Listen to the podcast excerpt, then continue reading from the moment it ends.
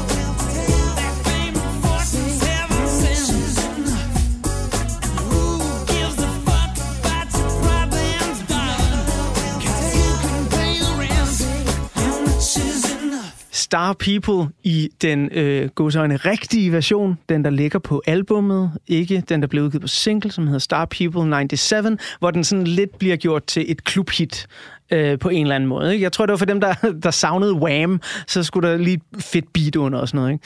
Det her nummer, det har du jo et helt særligt forhold til Martin Brygman, og du fortalte mig i del 1, at det handler om en sang fra Det Brune Punktum, og det er et nummer, du stadig bruger den dag i dag. Nogle gange så spiller jeg først det her Star People, for at fortælle folk, hvor det, kommer, øh, hvor, hvor det andet nummer kommer fra. Og det er et nummer med det brune punktum, som hedder Ud i det blå. Star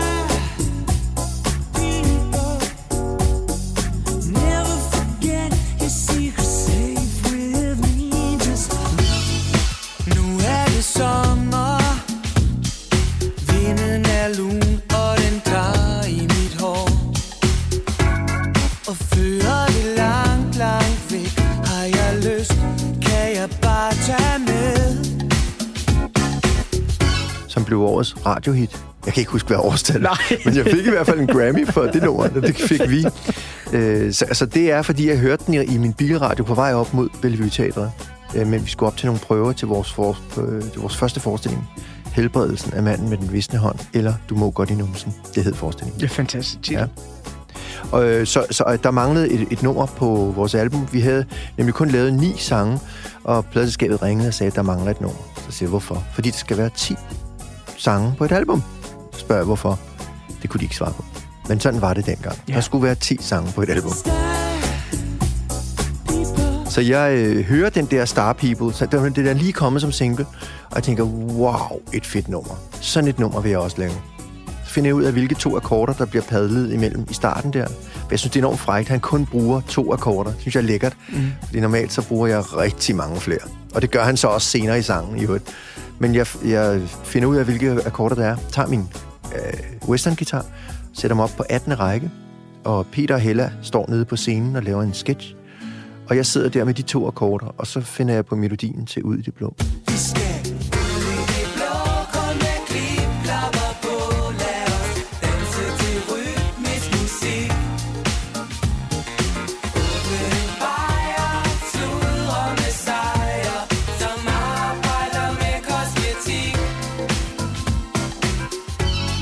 Jeg synes, det er sjovt, hvordan... Nu, nu har du allerede fortalt om øh, Emos, dit, dit store gennembrudshit med, med Lex og Klatten.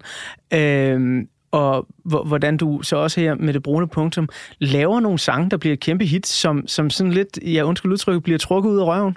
For, fordi det, det skal bare lige hurtigt øh, laves en, en ting, og så... Øh, altså, Jo, men processen er den samme. Altså, jeg, jeg, jeg arbejder jo ikke kun, når jeg skal. ja, for jeg er lidt nysgerrig på, arbejder du bedst under, i, i lidt gåsøjne, pres? Kun. Kun under pres? Altså kun, når der er nogen, der beder mig om det. Ja, okay. Og, og hvis der ikke er nogen, der beder mig om det, så beder jeg mig selv om det. Ja. For jeg kan ikke arbejde, uden at der er blevet bedt om det. For jeg er ikke en, der sidder og arbejder af lyst. Det er lystfuldt, når jeg gør det, men øh, jeg kan godt lide at lave alle mulige andre ting, når jeg ikke laver musik. Men hvordan er det så, når du laver musik? Fordi øh, der er jo mange forskellige måder og metoder at gøre det på, og, og nogen øh, skal nærmest hidkalde den store muse, og kan ikke forstå, at inspirationen ikke kommer. Og så har du en kunstner som for eksempel Nick Cave, øh, der har kontortid, hvor han sætter sig ned og skriver, øh, tror det er mellem 9 om morgenen og 15 om eftermiddagen, og så skal han skrive nogle sange. Og sådan er det. Sådan havde Bent Fabricius Bjerre det også. Ja. Hvordan har Martin Brygman det? Hvor- Hvordan kommer sangene så til dig? Det er meget håndværksagtigt. Altså, det kommer ikke, hvis jeg ikke sætter mig ned. Det var faktisk kun... Øh, nej, der er nogle enkelte sange, hvor jeg ligesom får et omkvæd i hovedet, og så arbejder jeg videre ud fra der. Men normalt så sætter jeg mig bare ned, når du skal skrive den her sang, hvordan skal trommerne være? Mm-hmm. Så starter jeg med beatet, og så øh, prøver jeg at bygge et, et univers op omkring det, og så, så er det simpelthen bare øh, hårdt arbejde.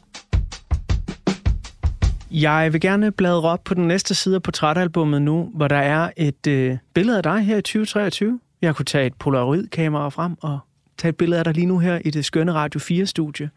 Og i del 1 af ugens udsendelse, der kom vi jo rundt om, hvem du var i 96. En lidt svær tid på mange måder. Også en tid, der begyndte at øh, love noget nyt på et tidspunkt. Men så er det jo relevant at spørge, hvem er Martin Brygman i 2023? Han er meget ældre, og han er også øh, mere rolig. Jeg får det bedre og bedre, jo ældre jeg bliver. Jeg er lige fyldt 60, og øh, det spørger folk mig om sådan, hvordan har du det med det? Så siger jeg, det har jeg virkelig godt med. Ja. Ikke alene på grund af, at jeg får det bedre og bedre, jo ældre jeg bliver, men også fordi 60 altid, siden jeg var en lille dreng, har været mit yndlingstal. Er det rigtigt? Ja. Er der en speciel årsag til det, eller ser det bare flot ud? Jeg synes, det er så pænt, fordi sekstallet ligesom krammer den tykke person. Altså, der er noget liggende i ske over det, som jeg synes er enormt hyggeligt. Nu siger du, at du får det bedre og bedre, men hvad er det, du får det bedre med? Altså, hvad har der tidligere rumsteret inde i dig, som har gjort næsten? Usikkerhed og generthed. Øhm, hvordan lever man livet? Hvordan skal man begå sig? Det har altid været et meget, meget vigtigt spørgsmål for mig, og jeg har været enormt lang tid om at finde ud af det. Og jeg finder ud af det stadigvæk. Jeg er slet ikke færdig med den rejse, det tror jeg aldrig, jeg bliver. Jeg føler mig ekstremt ung indvendig, og jeg er enormt nysgerrig på alle ting. Og, og det er jo en dejlig ting, men det er også lidt anstrengende. ja, Så derfor, når, når jeg så oplever ting igen, så bliver jeg sådan, ah, nå, fint nok. Endelig noget, jeg har set før. Du, du slår mig sådan lidt som en blanding mellem en, en, øh, en, en zen-munk, der virkelig har fundet roen og freden, men så alligevel også et meget nysgerrigt jordæren, øh, Mm, der, nemlig. der bare skal undersøge hele verden meget hurtigt. Lige præcis, lige præcis. Men Martin, hvis vi lige kigger tilbage på 96 og så op til den tid, der er nu, altså dit liv har jo ændret sig. Øh, du er en, et, et andet person, et andet menneske. Du er ligesom ankommet, kan man sige, som både skuespiller øh, og musiker i den grad. Er der noget øh, fra den, det liv, du levede i 96, der er sammenligneligt med det liv, du har den dag i dag? Ja, der er en masse ting. Når du sidder og ramser de ting op, der skete i 96, så kan jeg kende rigtig meget af det, og jeg kan også kende mig selv fra den gang. Jeg synes ikke, jeg er blevet en dag ældre. Samtidig med, at jeg synes virkelig, at jeg har, har fået ro på. Ja. Jeg er stadigvæk den der mærkelige unge dreng, som render rundt og, og forkølet og prøver at, at begå mig. Med samme nysgerrighed, faktisk. Og den er jeg glad for. Jeg skatter den ek- ekstremt højt. Men, øh, men den er også en, det er også en besværlig øh, ledsager. Ja. Men det hjælper mig meget i min måde at lave musik. Det bedste, jeg ved i verden, det er jo at skrive musik. Ja. Det er det sidste, man må tage fra mig. Øh, og og der, der, det kræver også en kæmpe nysgerrighed og en, en, en, en vilje til at bryde grænser. Og, og sige, det kan man godt, for det lyder godt. Når du nu igennem livet har knoklet med forskellige ting, øh, nervøsitet, generthed, hvad det kan være for nogle indre ting, der, der ligesom har raset. Øh, jeg, jeg kommer sådan lidt til at tænke på, at altså alle mennesker har jo på en eller anden måde en indre stemme, som bakker en op. Altså sådan en indre stemme, der hæpper på os selv. Mm. Øh, hvad siger du til dig selv, når du skal være rigtig god ved dig selv? Så siger jeg, at jeg er verdens bedste til det. Og det, det kommer lidt... Altså, hvis jeg har lavet noget, som jeg synes er rigtig, rigtig godt, så bader jeg mig i den ros, jeg giver mig selv. Og det synes jeg er enormt dejligt. Og tillade sig. Også lidt forbudt. Men fordi det sker inde i en selv, så er der ikke nogen, der opdager det. Hvad så, hvis du begår fejl? Er du så øh, dygtig til at tilgive dig selv? Øh, ja, det synes jeg egentlig, er. Jeg har en, en ven indeni, som er tvivlen. Og det, det er min tro følgesvend. Og han vil være der, indtil jeg lukker mine øjne og drager mit sidste suk. Fordi øh, den, den skal være der hele tiden. Og jeg tvivler altid på alt, hvad jeg gør. Og det skal man også lige have på plads, før det bliver sundt. Mm. For ja, fordi det kan virkelig gå begge veje. Ja, det kan det nemlig, men det er sundt. Og han skal være der. Fordi hvis folk bliver for skråsikre, så, så, øh, så taler de som om, de ved ting. Og det er det værste, jeg ved.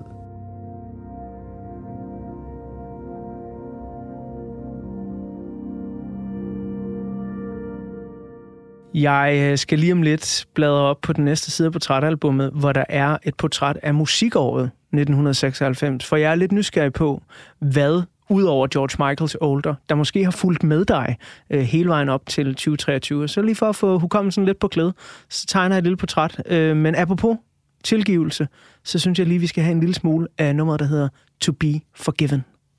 Dejligt, dejligt nummer. Men prøv at høre, alle sangene på det her album altså betyder alt for mig. det er så vildt.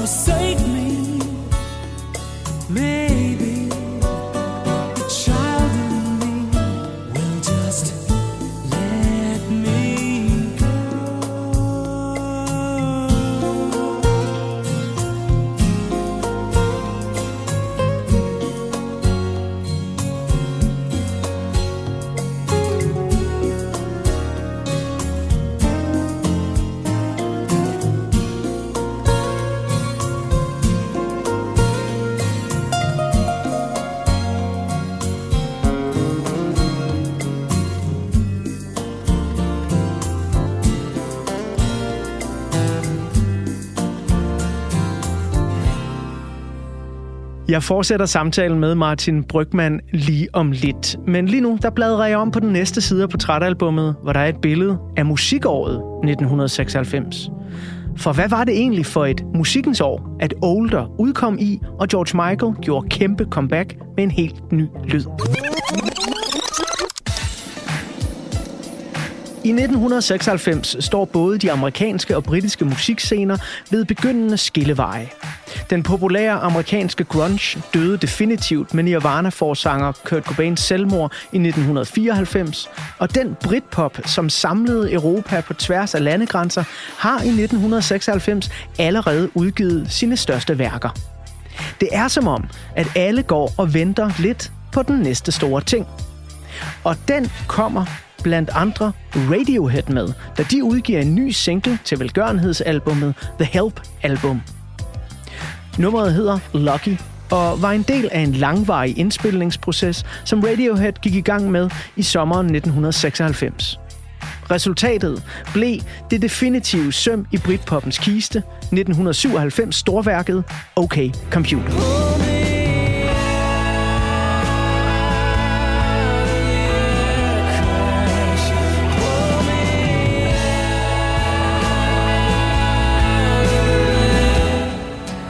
Men imens vi venter på den nye rockmusiks verdensorden, så skriver Oasis sig lige ind i de britiske historiebøger, da de spiller de største koncerter i kongerigets historie. Hen over to aftener ved Nebworth House spiller Oasis for i alt 350.000 mennesker. Mere end 2,5 millioner mennesker ansøgte om at købe billet til den historiske begivenhed. Den britiske musikscene har dog flere S'er i ærmet i årene efter Britpop-succeserne begynder at falme en smule. I 1996 sker der nemlig to helt vildt signifikante ting. Verdens største boyband, Take That, går i opløsning, og den nye pigegruppe Spice Girls udsender en debutsingle, som kommer til at gå over i verdenshistorien. Uanset om du var en del af Spice Mania i 90'erne eller ej, så kan Wannabe-singlens betydning ikke undervurderes.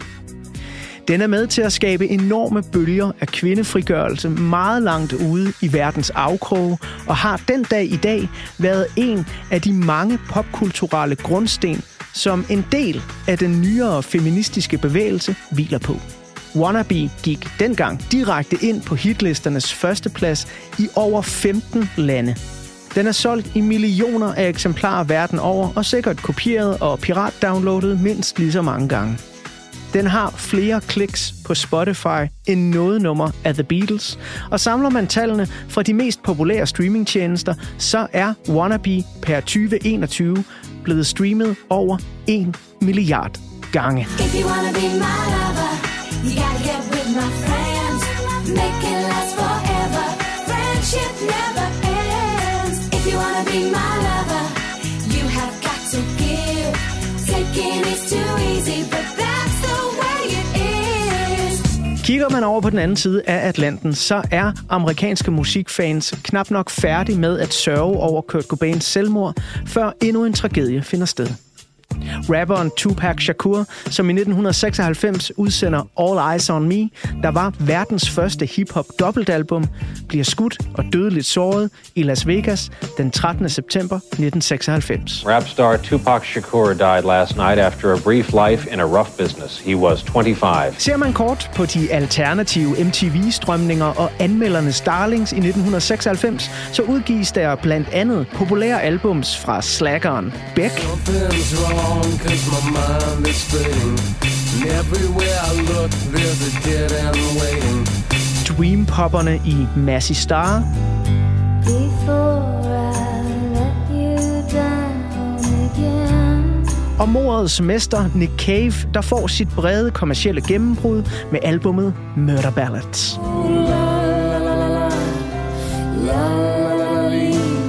A little bird Og det var så lidt om årets største tendenser og de alternative strømninger set i bagklogskabens klare lys. Men hvordan ser det egentlig ud, hvis vi lige tager et kig på hitlisterne og radiobølgerne? Udover at Spice Girls er her, der og alle vegne, så bliver der også plads til en ny, lidt blødere og mere folkelig hiphop. The Fugees får nogle af årets absolut største hits med numre som Ready or Not og Killing Me Softly.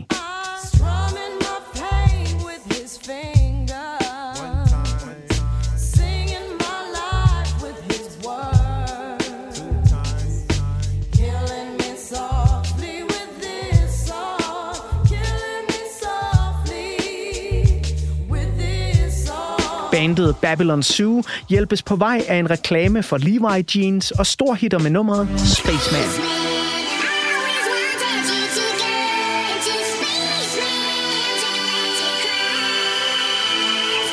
Og når ja, så er 1996 jo også året, hvor et af de mest spillede numre i både USA og Storbritannien har dansk blod i årene.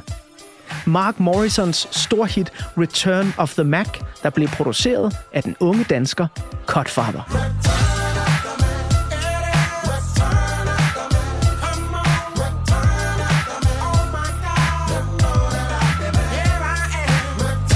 Udover Sex Pistols skandaløse koncert på årets Roskilde Festival, hvor publikum kaster med flasker mod scenen og buer de gamle punkere hjem til England, så er det også hiphoppen, der tager de største folkelige overskrifter herhjemme i 1996. Det bliver især tydeligt, da Grammy-statuetterne for årets bedste musik skal uddeles. Årets nye navn bliver nemlig Humleriderne, en amerikansk hiphopgruppe, som egentlig har eksisteret siden 1987, men først for alvor brød igennem, da de udsendte deres debutalbum Jeg giver en omgang, hvis du giver to.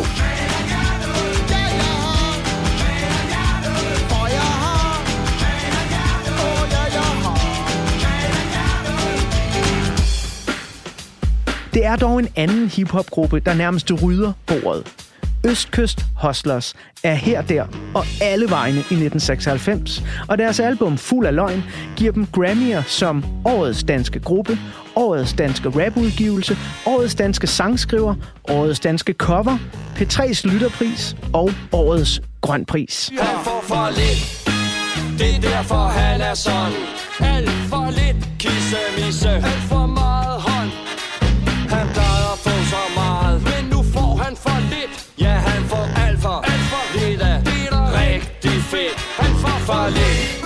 Men selvom dansk hiphop får sit folkelige mainstream gennembrud i 1996 med albums, der handler om at feste og drikke øl, eller at være en gennemsnitlig leverpostejs mellemleder, der får for lidt sex, så er der dog ingen udgivelse, der siger dansk hygge. Lige så tydeligt som en af årets absolut største ørehængere. Jakob Havgårds dansk topmesterværk Hammer Hammer Fedt. Det er hammer, hammer fedt. Jeg kysser dig om lidt. Vinden den er god. Er god for mere end to. Smil til hele verden. Fløjt din sang fra lærken. Ha' en herlig weekend, og vi ses. Om ugens gæst Martin Brygman var mest til Spice Girls, Fugees, Østkyst Hustlers eller Jakob Havgård i 1996, det kan du blive klogere på efter det næste nummer fra George Michaels older album. Det her, det er Spinning That Wheel. Speak. Speak.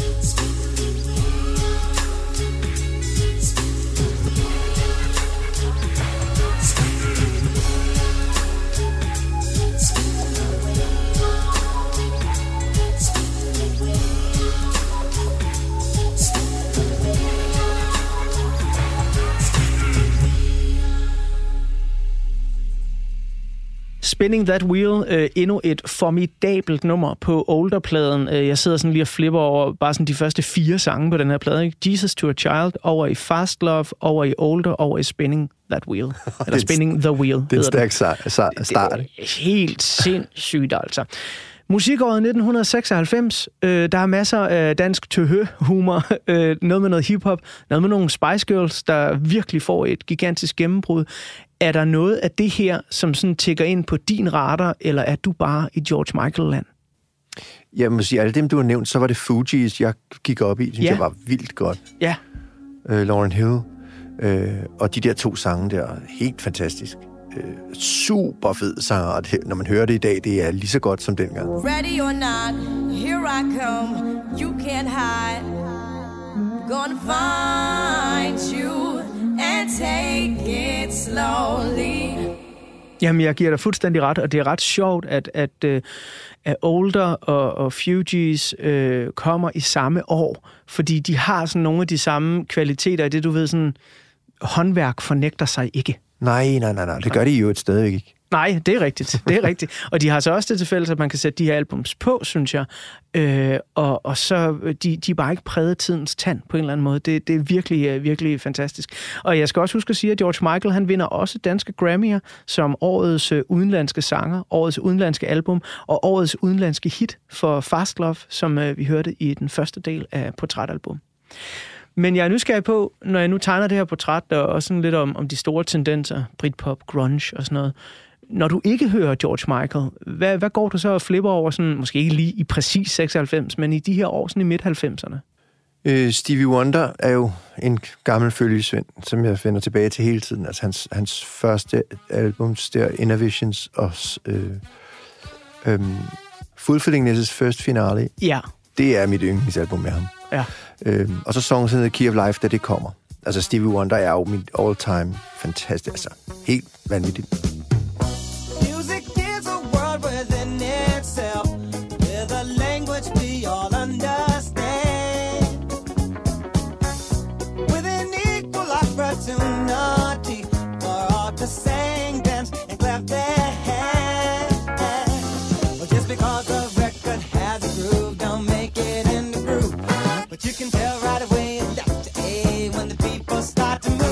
Britpoppen var meget vigtig for mig. Altså, Ja. den hang stadig fast, og jeg, og jeg, jeg blev ved med at... Og jeg vil ikke sige, at jeg begyndte at se lidt skævt til den sorte musik, men, men, eller soulmusikken, men, men jeg, øh, jeg, jeg afsøgte enormt meget det der øh, med, med den, den perfekte sang. Altså Den- den perfekte melodi. Ja, okay. Og det var ikke fordi, at den sorte musik øh, badede sig i gode melodier i virkeligheden. Det var mere grooves og, øh, og fed stemning og sådan, ikke? Ja. Men øh, man, jeg synes, man skulle til England for at finde de rigtig gode melodier.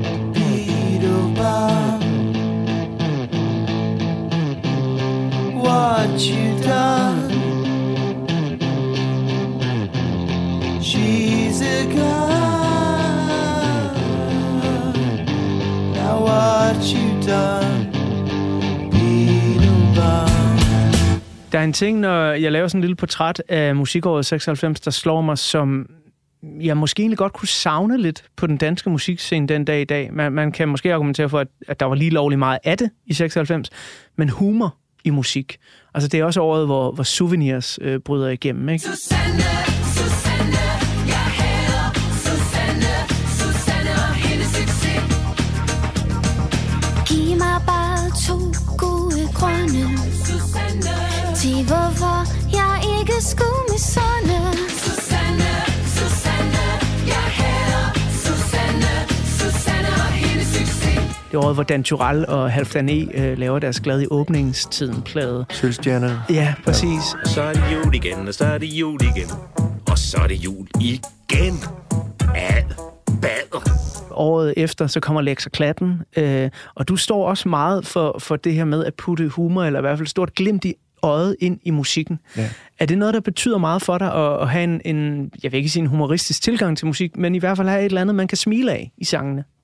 Jeg synes, det danske sprog, og i øvrigt også det engelske, vi har prøvet nem- mig nemlig også på engelsk, og der blev der sagt, nå, det er dit første alvorlige album. Så siger jeg, nej, der er skam meget humor i det. Ja. Men det er bare ikke satirisk humor. Nej. som jo er en særlig humorart, kan man sige, hvor man river det bestående ned, og, og, og autoriteter river man ned. Det er satire, ikke? Men humor, det har jeg næsten altid med i mine tekster.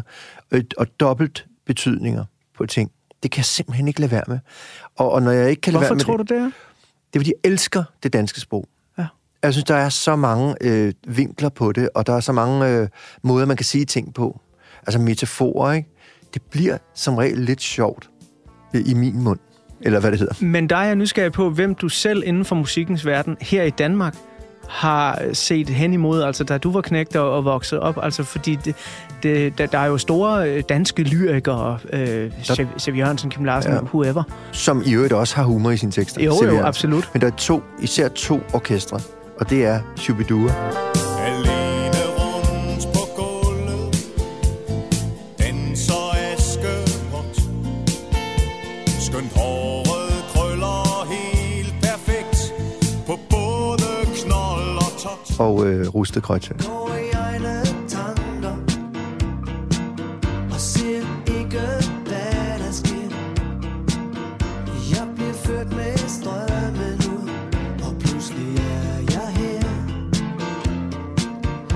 Jeg har været før Rusted Krøjtfeldt, ikke så meget humor, kan man sige. Men det var mere musikken. Øh, Dan Tyrell skrev jo deres tekster på, øh, på flere af albumsene. Øh, men Shubidua, synes jeg, er altså et af Danmarks bedste orkestre. Hvis Okay. man hører fra deres guldalder, hvor godt det var lavet, og hvor Ja. godt det var skrevet. Jeg er næsegrus over deres tekster. Det er en lille og krokodille En modegrøn mani Som sidder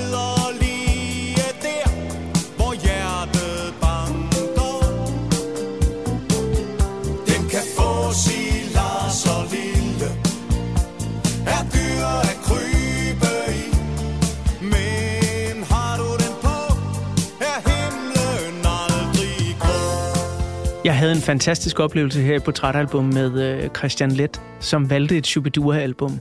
Øh, og det er nok første gang i mit liv, at jeg, øh, jeg har dykket ned i et album med det formål at skulle formidle det i radioen, hvorved at jeg jo bliver nødt til at forstå, hvad der sker hernede. Ikke? Ja. Øh, og høre sådan nogle sange som Askepot. Øh, Askepot er et, kæmpe nummer, mand. Det, kæmpe det, nummer. det er jo sådan helt vildt, altså. Og politisk på sådan en elegant måde. Ja, men der er noget af det her, som... Jeg ved ikke, om du kan følge mig, hvis jeg siger, at jeg savner det lidt i det danske musikliv den dag i dag. At der er ikke helt... Altså, det er sgu ret alvorligt, ikke? Jo. Øh, og du ser ikke The Minds of 99, øh, God Bless Their Souls, jeg elsker deres plader. Ja, ja. Men der er ikke meget øh, hverken humor eller glimt i øjnene der. det, det beror nok også på den der øh, jeg-kultur, der er. Og, Ja. øh, og, og, altså, der er meget selvsmerte, og, øh, og nu græder vi Ja. i radioen, som jeg også godt kan blive lidt træt af. Mhm.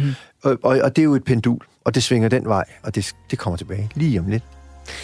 Men så er der så en... Nej, så er der Benjamin Hav, Det er der nemlig. som er kommet med Ja. fantastisk musik. Helt fantastisk Ja. musik. Baby, hvorfor skal du være så fucked? Jeg håber, du ved, at jeg elsker dig for evigt, og jeg mener fucking evigt. Jeg håber, det giver mening for dig. Og jeg har en stor fiskesnor ud efter Benjamin, som har sagt ja til at komme ind i programmet her. Vi skal bare lige forbi, forbi hans managers kalender først. Okay. Det, det kan jo være alt svært, når man Og så er der jo også Oddbjerg, som Ja. ja. har lidt af, af den tendens. Ja, se, det var alle de her ting, jeg nemlig gerne ville snakke om. Øh, og Malte Ebert. Malte Ebert også. Jeg har brugt 10.000 timer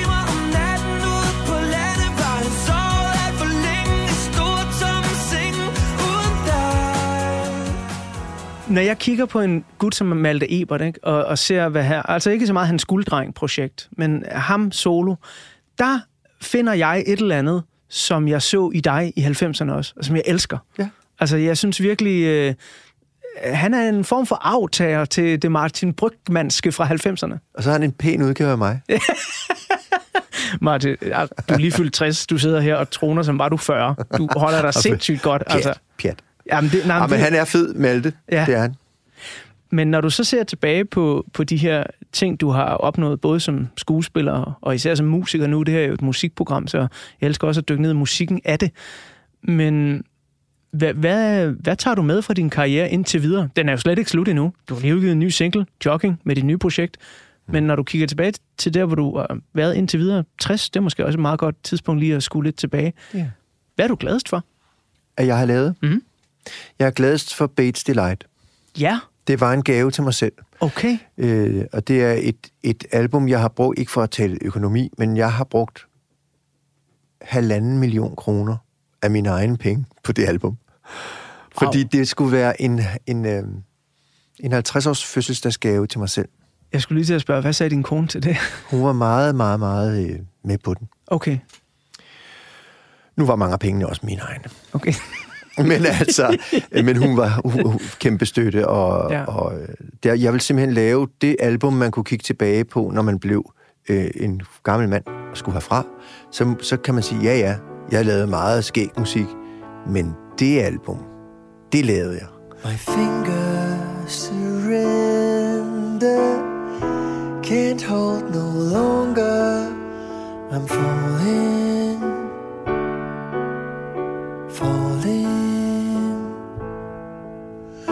Mind isn't mindy, intruder grows stronger. I'm falling,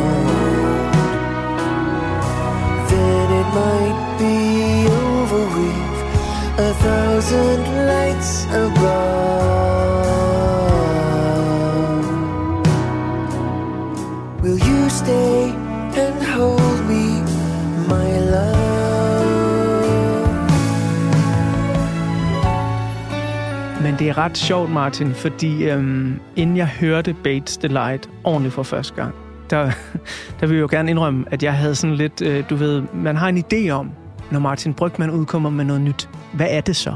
Mm. Øh, og for mig, der er det oftest det sjove, det humoristiske. Så jeg læste titlen forkert, og jeg troede, den hed Beates Delight. Ja, så det kunne det også godt være. Ja, ja, den så handlede om en kvinde, der hed Beate.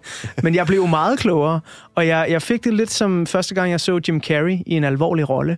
Øh, blev meget betaget af det, øh, og faktisk jo på ingen måde skuffet. Det var der nogen, der blev, da de så øh, Jim Carrey spille i øh, Eternal Sunshine of a Spotless Mind. Fantastisk film. Fantastisk film, ja. Øhm, og jeg blev meget beriget af, af, af Bates Delight, og også sådan meget jamen, nysgerrig på, hvad vil han også nu?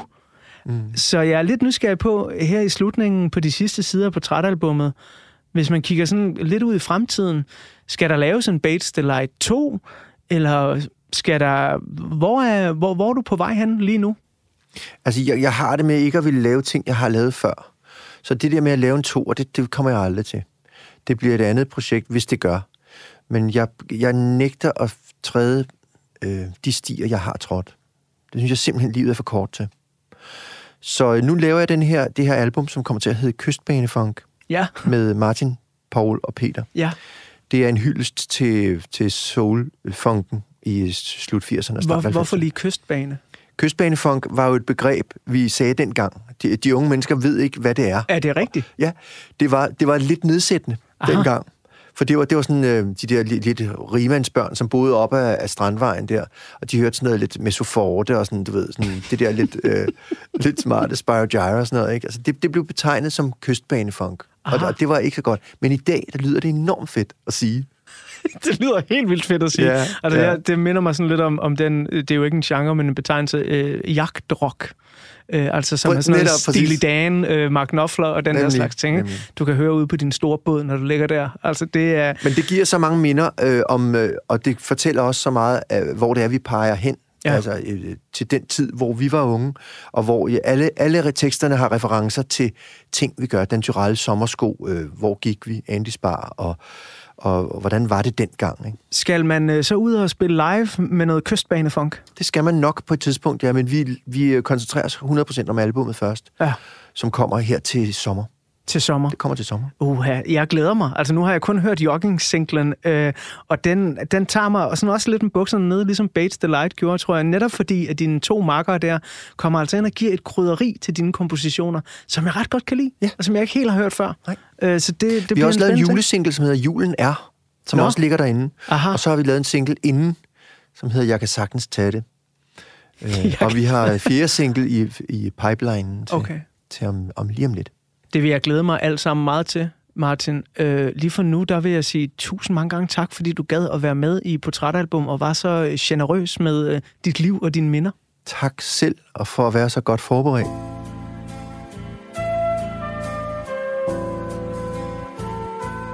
Jeg har valgt, at udsendelsen her skal slutte med nummeret You Have Been Loved, fordi jeg synes, det er en fantastisk måde øh, at slutte på, og det er også næsten det sidste nummer på albumet. Der kommer lige sådan en underlig lille ting efter. Jeg ville måske egentlig gerne have haft, at Older bare sluttede med You Have Been Loved. Um, og det er et af de numre, som du sådan sagde, åh, det kunne også godt være, at vi skulle høre den.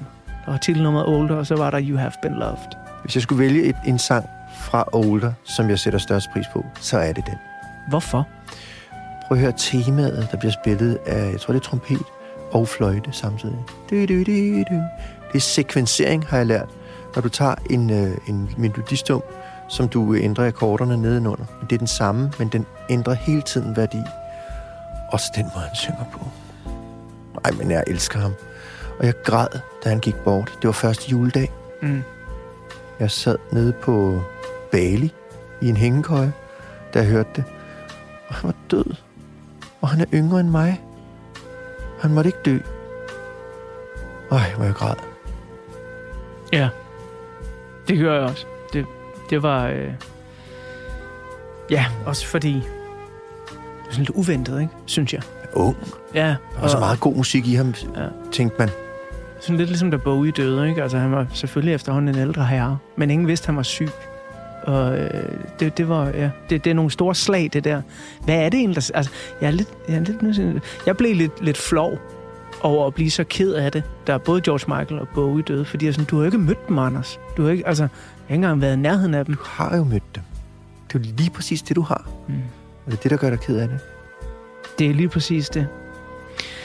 Så øh, en smuk måde at gå ud af portrætalbum på, en smuk måde at slutte et mesterligt album af George Michael på, Older.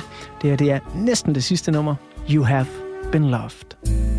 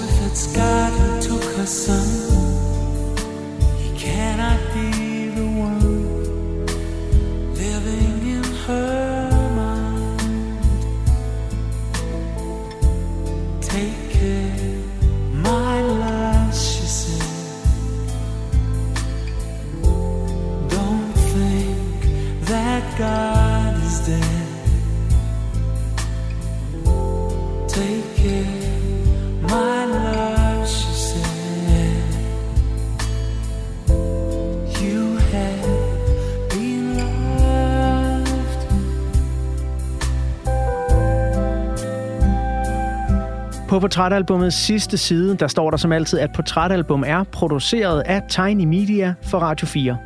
Mit navn er Anders Bøtter, og sammen med lyddesigner Emil Germod vil jeg gerne sige mange gange tak, fordi du lyttede med. Der er flere portrætter fra programmet her, hver fredag kl. 17-19 på Radio 4, eller der, hvor du finder dine podcasts. Og når du så har fundet podcasten, så må du bare så gerne trykke på den lille knap, hvor der står abonner. Så bliver vi sindssygt glade.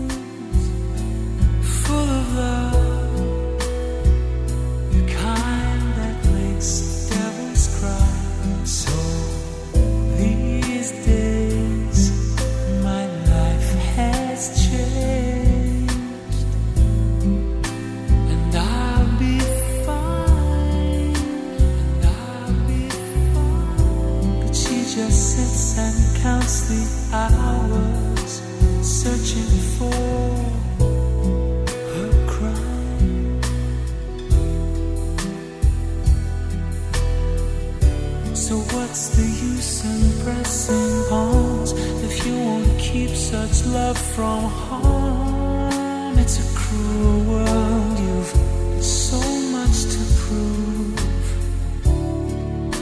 and heaven here.